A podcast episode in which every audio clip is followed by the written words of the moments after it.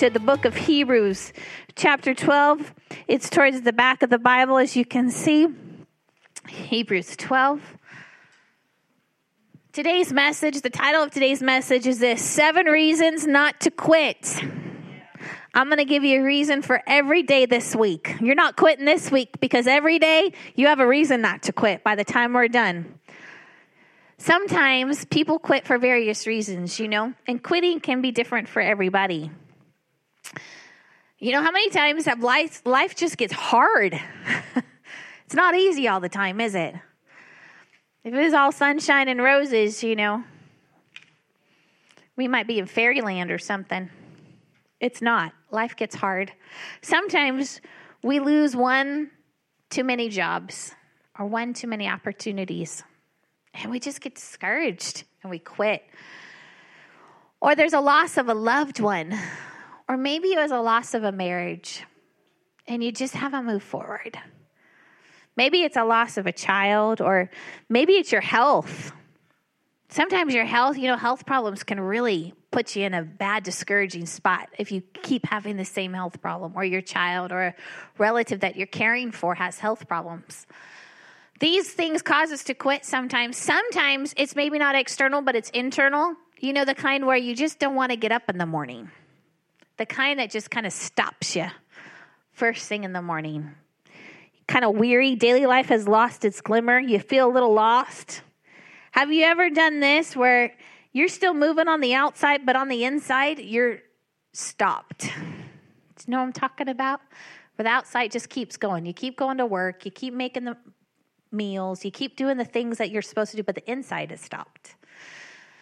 As believers, as people who know God, we do have a baseline when these things happen. We keep pushing because we know God is good. We keep pushing because we know God is real.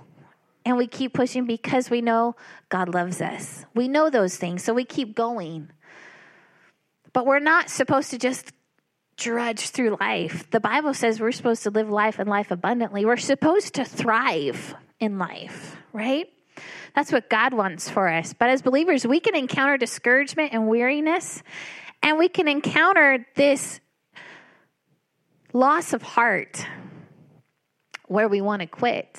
So you're not immune from that as a believer, but you do have a baseline. So oftentimes you'll just keep coming to church right? You just keep doing the things you know are good to do. But on the inside, something's not. Something's off. Can I tell you, when you feel like that, that's a dangerous place to be as a believer, but you got to recognize it and address it. So don't just keep going and never go back and say, okay, what's going on in my heart? Right? So today we're going to go into our heart a little bit. And we're going to ask the Lord to help us not to quit. Right? Seven reasons not to quit. Number one, you are not alone. That's the first reason not to quit. You are not alone. Many have walked this same road. In fact, in Hebrews 11, I'm going to interrupt the author of Hebrews here. Hebrews 11, he's talking about all the men and women who've gone before you who have conquered giants and done these awesome things.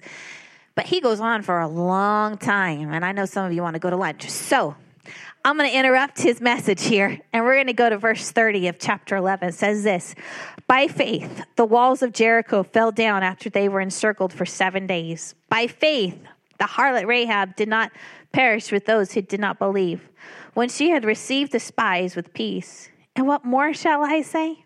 For the time would fail me, and today it would, to tell of Gideon and Barak and Samson and Jephthah, also of David and Samuel and the prophets who through faith subdued kingdoms, worked righteousness, obtained promises, stopped the mouths of lions, quenched the violence of fire, escaped the edge of the sword, out of weakness were made strong, became valiant in battle. And it also says, still others had trials of mocking and scourging, yes, and of chains and imprisonment. They were stoned, and some lacked, and some wandered on their own, the Bible says. So, although there was victories and and wins, there was also losses and lack and tribulation and trial. And what is the author of Hebrews saying? You're not alone because there's been people who know God who've gone through the same thing that you did. Many have followed God, have come before you. Many of these God fearing men and women have gone through loss, difficulty, sickness, trials, and tribulation, victory, and a fight. Most of them had had to fight for it. How many of you had to fight for it before? It's a fight. You win, but it's a fight. Author of Hebrews is saying this you're not alone. There's been people who've had to fight. You're not alone. All these same people who experienced the same trials are witnesses to the good news of which your life has been saved by. The Bible goes on to say that they endured because of a promise, a promise which they receive once you and I have finished. They endured because of a promise, the Bible says. They went through the trial, they went through the tribulation, they went through the trouble with endurance because of a promise. And that promise is only fulfilled when you and I finish our race. That's what the Bible says. That's exciting. It's kind of like this. Anybody like relay races? Who loves a good relay race? Come on, raise your hand nice and high if you like relay races. Okay, put them down. Now, how many of you hate relay races because it depends on somebody else to win? yeah, that's exactly right. My boys over here. So here's the deal there have been history, hundreds of years of people serving God who have run their race. And they get to the end of their part of the relay and they hand the baton to you and say, Now it's your turn. And that's what they're saying to you today. It's your turn now. Finish the race so we can all receive the promise. Don't quit. You are not alone. I finished my part. Now you finish your part. You are not alone. Look at your neighbor and say, Reason number one is you're not alone.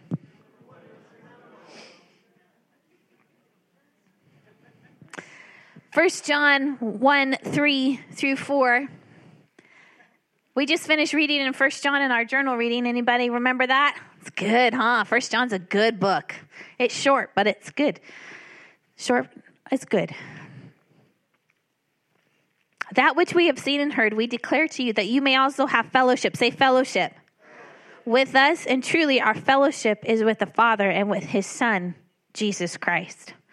Fellowship. There's re- another way you are not alone. Number one way is that you have been surrounded by so great a cloud of witnesses. Number two is this you have fellowship. I even fellowship. Fellowship's a Christianese word. Well, yeah, it is because it only applies to believers. So, fellowship, let me explain the difference and give you an example of what fellowship is. My friend Mandy and I, we've been friends for 20 years. Um, when I pick, when I've had a bad day, anybody have a bad day? Can pastors have bad days? Yes, they can. Everybody should be nodding their head. We can. We're normal. We're human beings. We have bad days. But what I do with my bad day is my choice, right? So I call my friend Mandy sometimes and I'll call her and I say, Oh man, I'm walking through some stuff. And she'll say to me, Yeah, but you've been here before and you know the answer to these things, don't you? I go, Yeah, I do. Well, let's talk about what God is doing. And, and we begin to encourage each other. And we begin to talk to each other. God has always been good to you. Look what he's done. Look at the blessing that the Lord has placed in your life. Yep, you're in the middle of a trouble. You're in the middle of a trial or a tribulation, but God's good. And we begin to encourage one another. She may say something along the lines of, Yeah, I was having some struggles too. Would you pray with me? I'll pray with you over there. And oh, and remember that scripture that we read this week? Let me tell you about that scripture. And we began to go back and forth. Like Elizabeth and Mary, something jumps up on the inside of us and says, Yeah, but God. Yeah, but God. So we encourage each other. That's fellowship.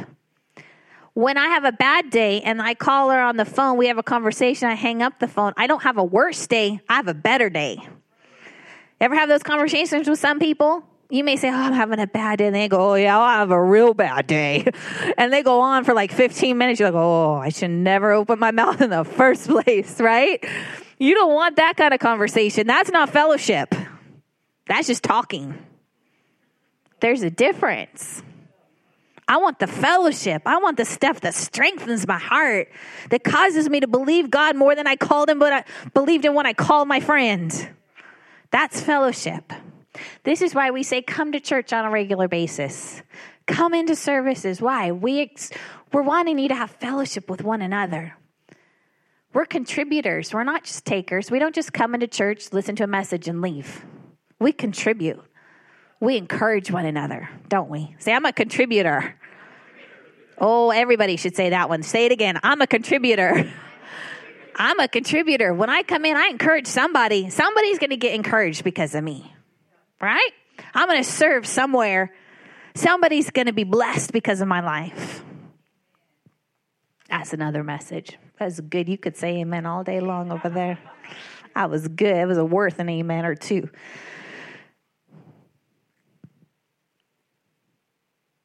When we just talk, we don't get the same connection that reassures us that we are not alone. But when we have fellowship, we get reassured that we're not alone, that God's on our side. Give your neighbor a high five and say, You're not alone.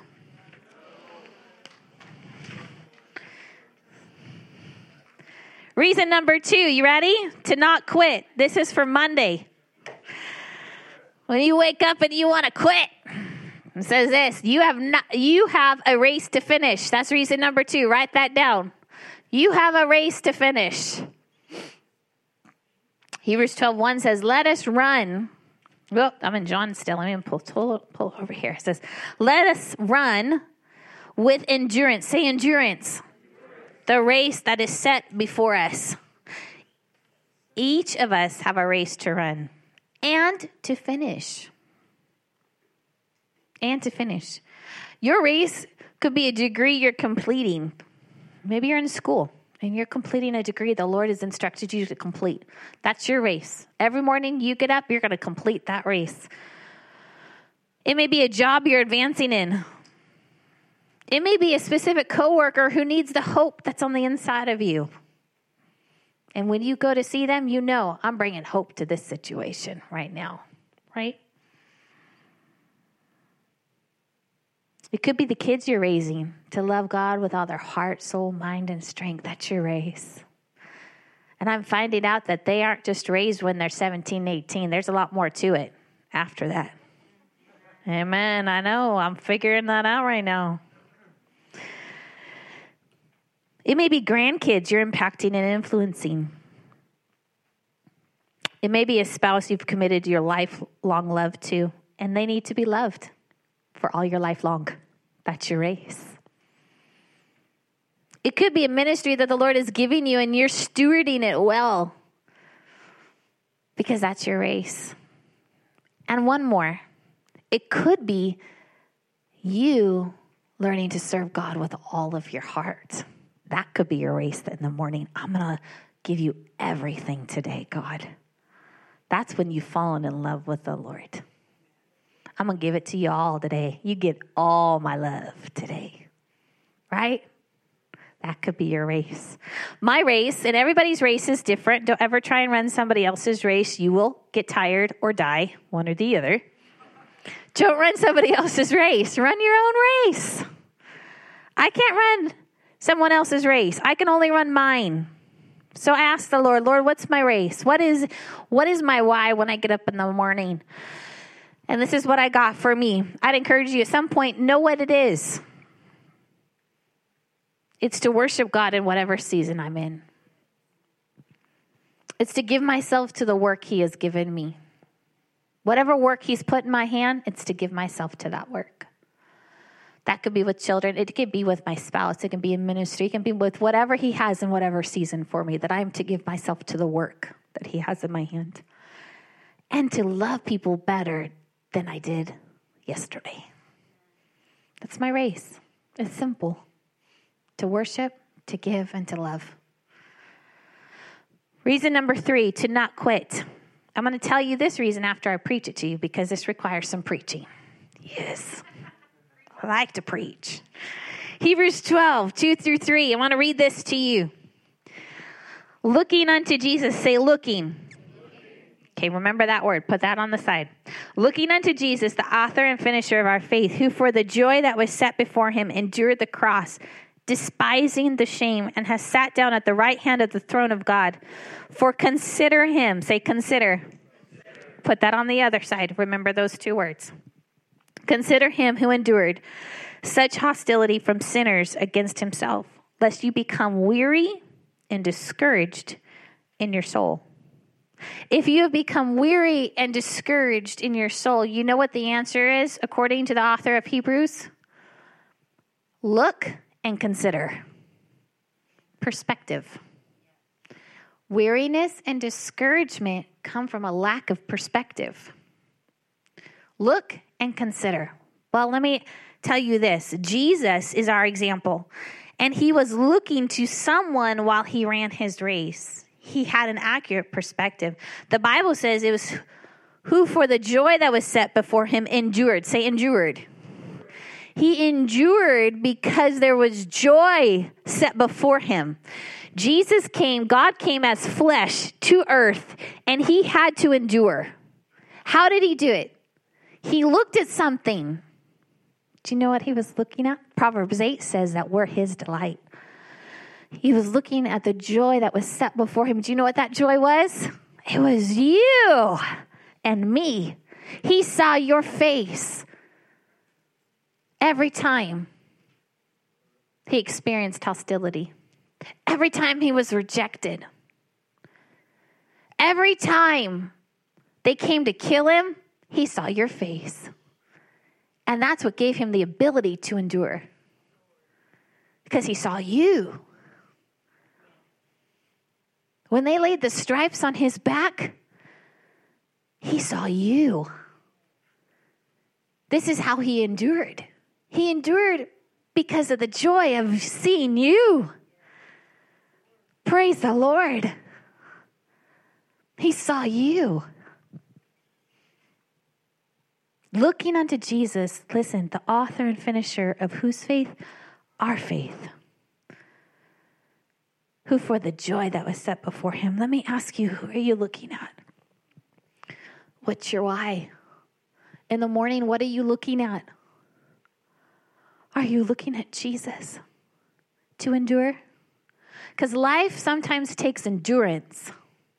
It takes discipline. It takes diligence. It takes putting those feet on the ground and saying, I'm looking to Jesus and no one else. And I'm going to move forward one step at a time because my eyes are fixed. I'm looking to Jesus today. And that's what causes us to endure trials, tribulation, and trouble. If Jesus needed something to look to to endure, what he's saying to us today is look to me so that you can endure. You know, in the Garden of Gethsemane, Jesus wanted to quit. What? Jesus wanted to? Yeah, he did. Bible says he did. He said to the Father, If this could pass from me, let it pass, please. But not my will, but yours be done. He wanted to quit, but it was for the joy. There's no shame in wanting to quit. But know this where are you looking? Look to Jesus. Come on, return the gaze. He looked to you. He's asking you, come on, just look back at me. I'm all you need. It's all about perspective. The other word was consider. It is your responsibility to perceive accurately. This is why it's so important to be in the Word daily. We read our Bibles. Let's say it again. We read our Bibles. Every, somebody, I'm not saying that because I didn't read yesterday. It, listen, that's to encourage us to read our Bibles every day, not a mantra for religion, okay? Why do we do that? Perspective, accurate perspective. Weariness and discouragement settle in because we lack perspective.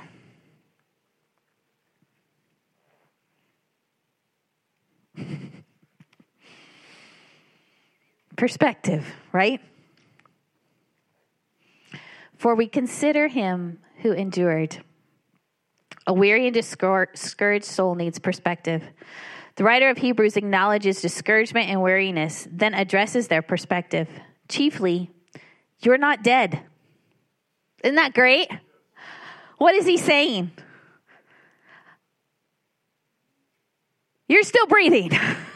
You still have opportunity. Don't get so discouraged that you don't recognize that the life in you has given you opportunity for something new today.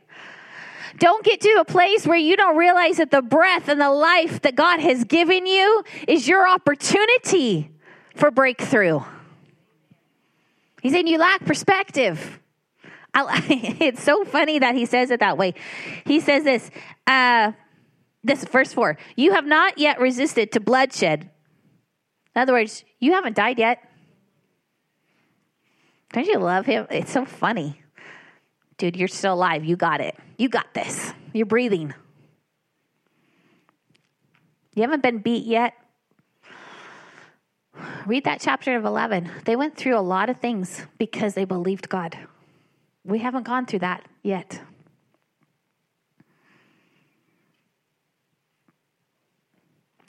You have fallen into various trials, but you're still breathing, and each moment is a new opportunity. Trials and tribulation always come with promises for wisdom. Proverbs chapter 2. Go with me there. Trials and tribulation always come with promises for wisdom. God does not leave you in a trial or tribulation without a way out. Verse 6 says this For the Lord gives wisdom. From his mouth comes knowledge and understanding. He stores up sound wisdom for the upright. He is a shield to those who walk uprightly. For the Lord stores up sound wisdom and knowledge. That's so amazing. You ever been in a trial and a tribulation, you don't know what to do? You know, the Bible says, look to Jesus come to the storeroom where I've got a, your box, your name on a box. And there's wisdom in there, and there's knowledge in there. It's stored up with your name on it. So if you have a trial or tribulation, just ask for your box. Say, God, I need my wisdom box. Where's the knowledge box, Lord? I need that. He says, Come on, come on over here. Let me pull it down right here. Okay, for this trial, you're going to need to do this. For this one, you're going to need to do this. And right here, you got to watch that. That's what that's like. He said he stored it up knowledge and wisdom. He has the answer for every trial and tribulation you will ever be in.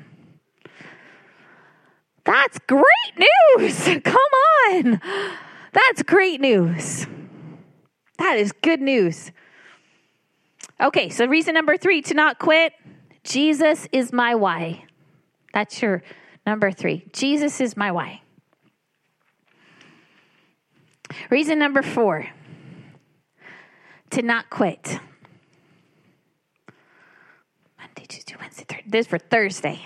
Ready? Verse 5 of Hebrews chapter 12 says this You have forgotten the exhortation which speaks to you as sons. My son, do not despise the chastening of the Lord, nor be discouraged when you are rebuked by him. For whom the Lord loves, he corrects Say, you have forgotten. Say, forgotten. Weariness and discouragement come because we forgot. We forgot whose we are. We forgot who we are. What does it says, you have forgotten the exhortation which speaks to you as sons. As sons, you forgot that you have a father. You forgot who your daddy was. That's what that scripture says. You forgot who your daddy was. You forgot to receive instruction from him. You forgot to receive peace from him. You forgot to come to him and ask for your box of knowledge and wisdom. You forgot about your father and you forgot that you were a son or daughter. So you're trying to walk through trial, tribulation, and trouble. By the way, trouble is stuff you get yourself into, right? You're trying to get through all that and you haven't asked God. You forgot. And you're going to be stuck until you remember, right? You forgot to ask him. He's your good daddy. He's not your sugar daddy, he's your good daddy. There's a difference. Some people treat God like a sugar daddy, like just give me what I need and want. Mm-mm. No, a good father becomes a father to you. He teaches you, he instructs you, he gives you wisdom, he teaches you to fish, right? That's a good father.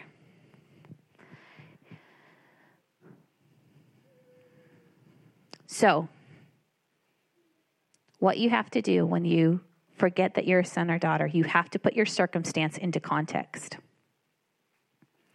First, you have to remember who you belong to and who your daddy is. You have to put your tribulation, your trouble, or your trial into this context. I am a daughter of God. Everything I'm experiencing, everything I'm in the middle of, first of all, I'm a daughter of the king. First of all, that's my context, right? That's my first context. Next, I have to figure out am I in a trial, tribulation, or trouble? Trial and tribulations come. We're all going to experience them. Life isn't easy. But a trouble is something I got myself into because I was disobedient either to the word or to what God said.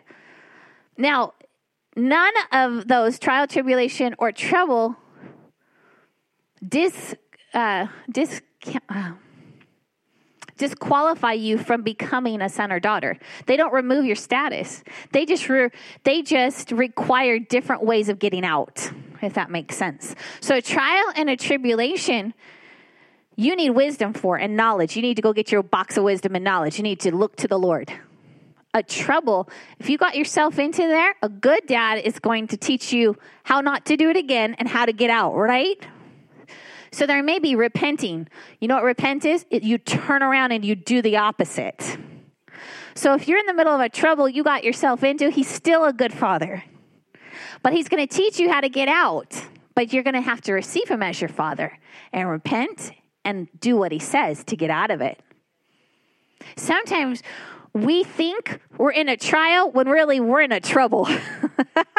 do you know what I mean? So we just want wisdom and knowledge. Lord, give me wisdom and knowledge. And he's saying, No, you need to say you're sorry.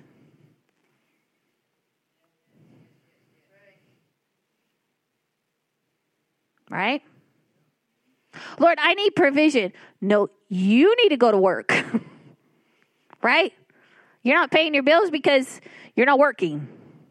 That's in one situation or two, but not all situations, right? We had the situation earlier with Albert and Katie we're doing what we're, we're supposed to do, God, and He comes through, right? That's a trial and tribulation. That's not a trouble. So you got to know how to get out of each one because a trial and tribulation, you ask for wisdom. A trouble, you have to admit to God that you did something wrong and that you want to learn how to get out of it, right? And He's a good dad. He's going to say, okay, this is how you do it, right? First of all, you humble yourself and apologize. And that relationship gets restored because you're walking out of a trouble and learning something new. You're learning some new skills, right? That's another message all by itself. Let me show you, let me give you an example of forgetting your context. You remember Esau? Esau, uh, Esau? He came uh, to his brother at night after he'd been hunting for all day long. He had caught nothing, killed nothing, and he was hungry and tired. Anybody know what it's like to be hungry and tired? uh, we call that at our house halt. Hungry, angry, lonely, tired. What's going on? right? Everybody halts. What's going on with you? Well, he was hungry and tired. And he came to his brother, and his brother had made some stew, and he was so hungry. He said, Oh, I'm so hungry. His brother takes advantage of him. And Esau ends up selling out his inheritance for a meal when your circumstance is not put in the correct context, we sell out for temporary relief. When your circumstance is not put in context, you sell out for temporary relief. Esau sold all of his inheritance for one meal. How many times, as believers, when we get tired, we make stupid decisions. Listen, when you're tired, don't make big decisions. Get some rest first, refresh your soul, then make your decisions. right?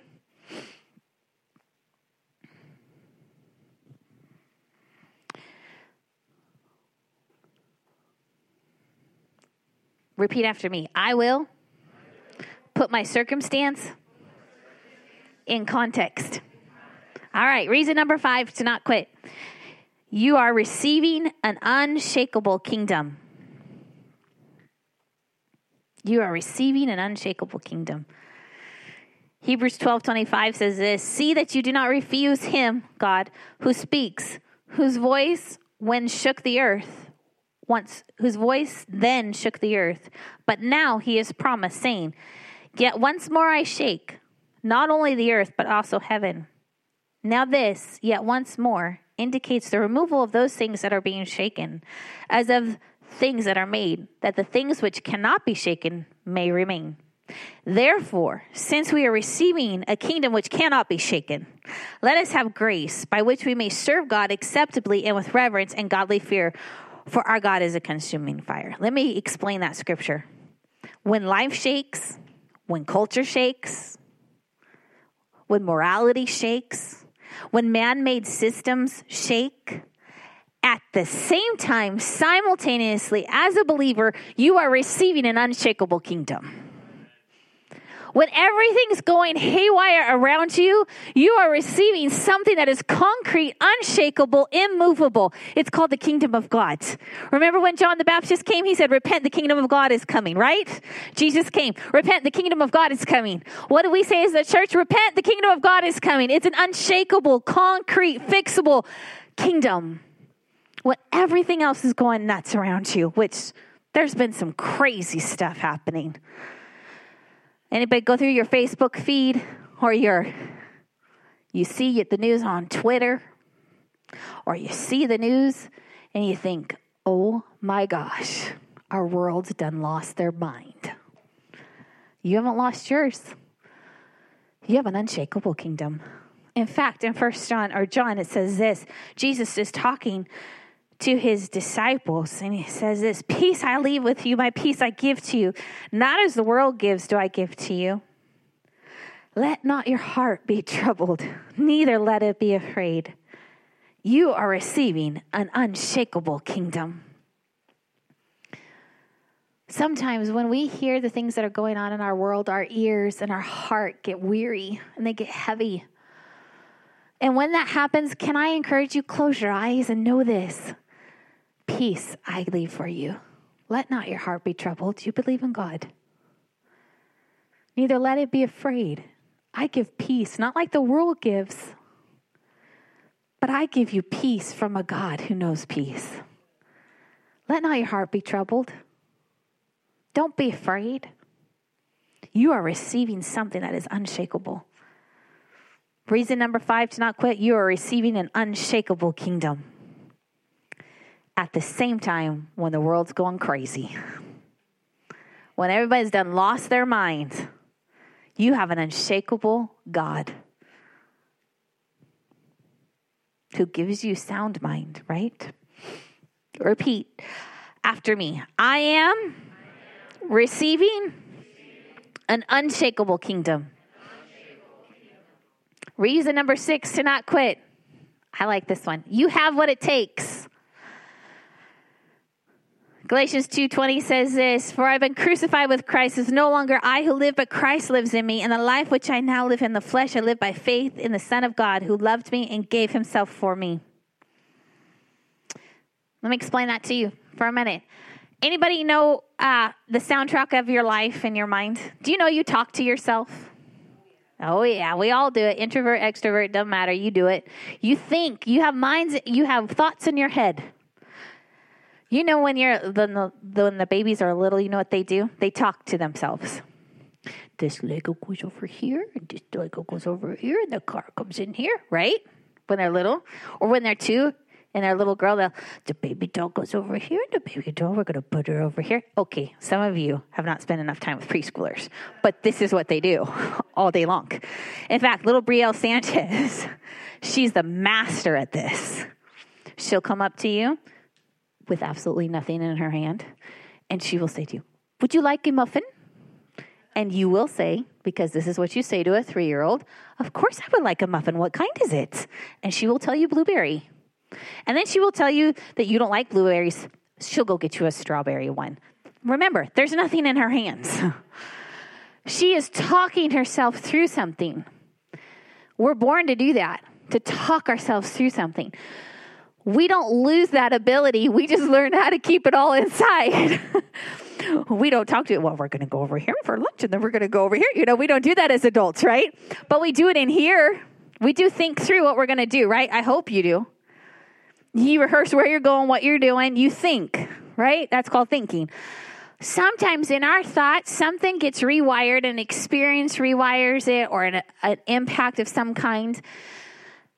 And we have these kind of thoughts. You've done that before, but it didn't work. You're a failure at that. Ooh, I want to try that.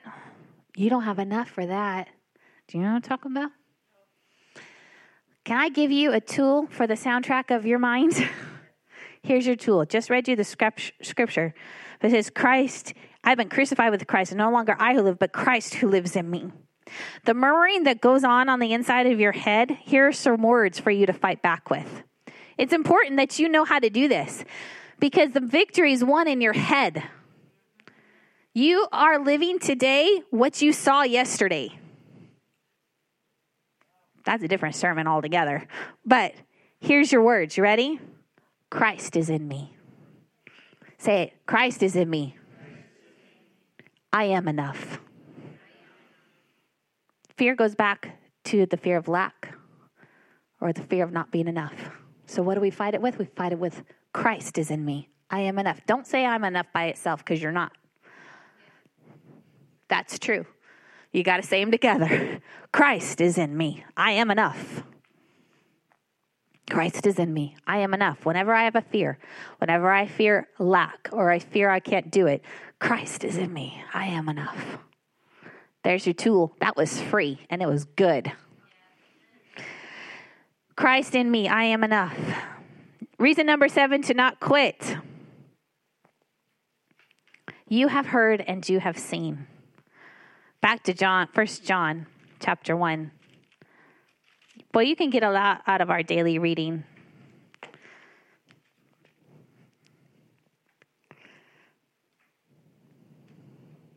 That which we have heard, which we have seen with our own eyes, which we have looked upon and our hands have handled, the life was made manifested, and we have seen and bear witness and declare to you that eternal life which was the, with the Father and was manifested to us. That which we have seen and heard. Do you hear how many times he repeats that? We declare to you. We declare to you. What have you seen God do for you? What have you seen God do for you? Has He saved you from your sins? Has He restored hope when you didn't have hope, even once? If He did it for you even one time, you have something to declare. If He healed your body one time, you have something to declare. If He restored and whispered hope to your heart one time, you have something to declare. You have seen and you have heard how good God is. Reason number seven to not quit because you have seen and you have heard, and there's no going back. You have seen and you have heard. When I was eight years old, the Lord began to talk to me very consistently. I, I had learned to read, so I was reading the Bible often. And uh, I would go to services. Uh, it was old school church then, old school church. Some of you know what I'm talking about. Some of you no idea what I'm talking about. That's okay. we had, I watched as an eight year old people get healed all the time. I watched people's legs grow out. I watched a lady get healed from arthritis from her head to her toe. I have seen and heard. 31 years now. You know how old I am. Okay, move forward. 31 years of seeing and hearing the goodness of God. 31 years. This circumstance ain't nothing but a thing. I put it in context. 31 years of seeing God be faithful. This is nothing. He's been faithful over and over again. I've seen and I've heard and I've touched and I've experienced, and I'm going to declare and declare and declare and declare and declare until my circumstance becomes my context. that context overtakes it. I'm going to declare it.